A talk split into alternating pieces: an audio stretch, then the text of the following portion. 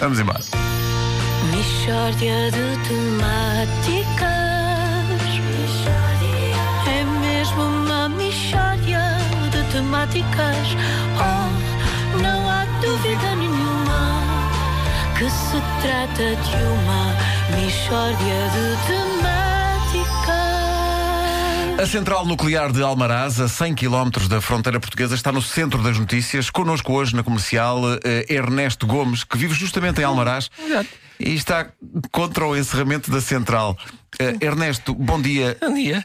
Você gosta de viver junto da central? Hum, adoro, Pedro, eu adoro falar. É, atenção, fala-se fala muito mal na central, mas eu, eu- para mim são invejas. Para mim são invejas. A central não está obsoleta, ao contrário do que dizem. Está, funciona muito bem. Tem, certo, claro, tem duas, tem, tem duas ou três infiltrações, claro, mas que edifício antigo é que não tem, não é? Mas, eh, portanto, eu, eu reparo, eu moro mesmo em Almaraz, na Avenida Alcalde Dom Tomás Retamossa, mesmo na esquina da Calle Placencia. Não sei se está a ver onde é que. Perfeitamente, sim, Eu estou- eu tenho vista para a central, Pedro. Atenção. te- E até hoje tenho vivido sempre completamente.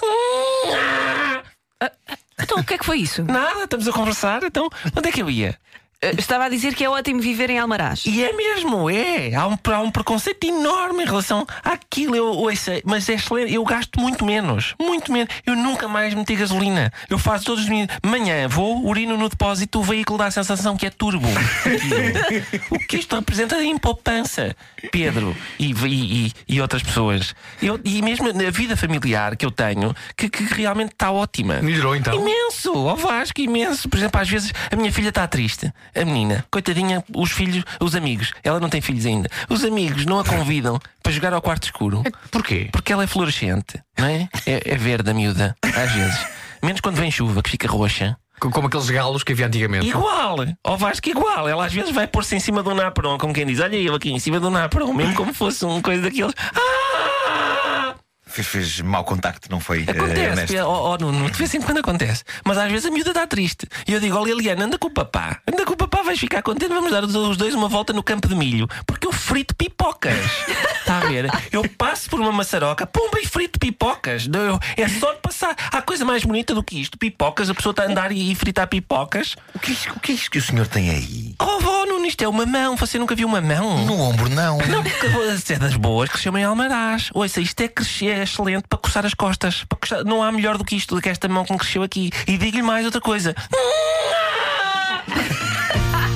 Mishória de temáticas.